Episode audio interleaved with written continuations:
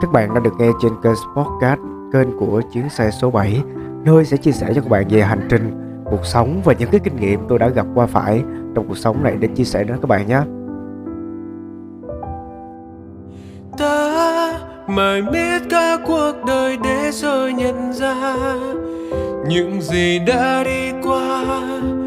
Ta càng thấy quý giá chỉ xin một phép quay lại ngày